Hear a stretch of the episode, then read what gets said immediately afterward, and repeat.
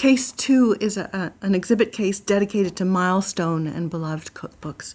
So that means the cookbooks that were first or, or that signaled a particular shift in food ways or food preparation techniques, but also ones that, that have withstood the test of time.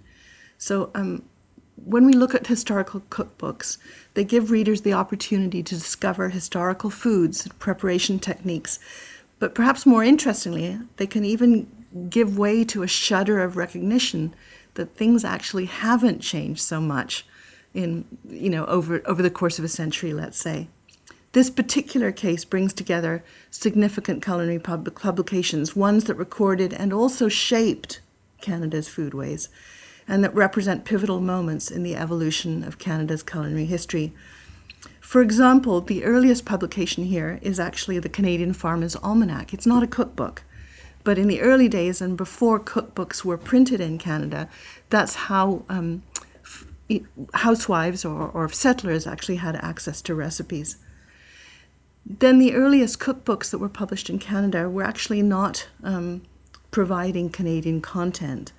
Um, for instance, The Cook Not Mad or Rational Cookery, which is actually the first book cookbook printed in Canada, is an edition of an American cookbook that was published in New York.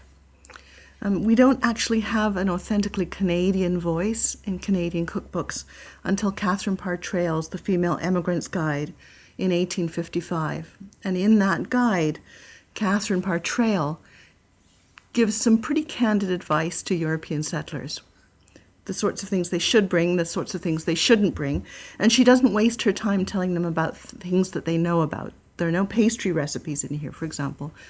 But there are some very interesting observations of foods that would be unfamiliar to them. So we hear a lot about wild rice, for example, maple syrup, you know, and, and some version of, of beans and squash being planted together.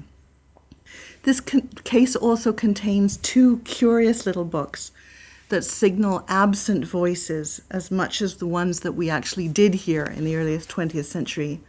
One is published in the United States in 1914 and it was understood to be the first Asian cookbook published in North America.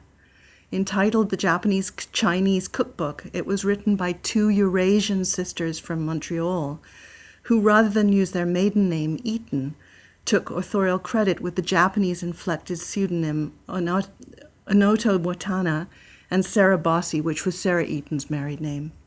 The other was a book published in 1916 that offers thorough descriptions of indigenous farming techniques and the recipes of the Iroquois of Ontario, Quebec, and New York State, alongside many photographs.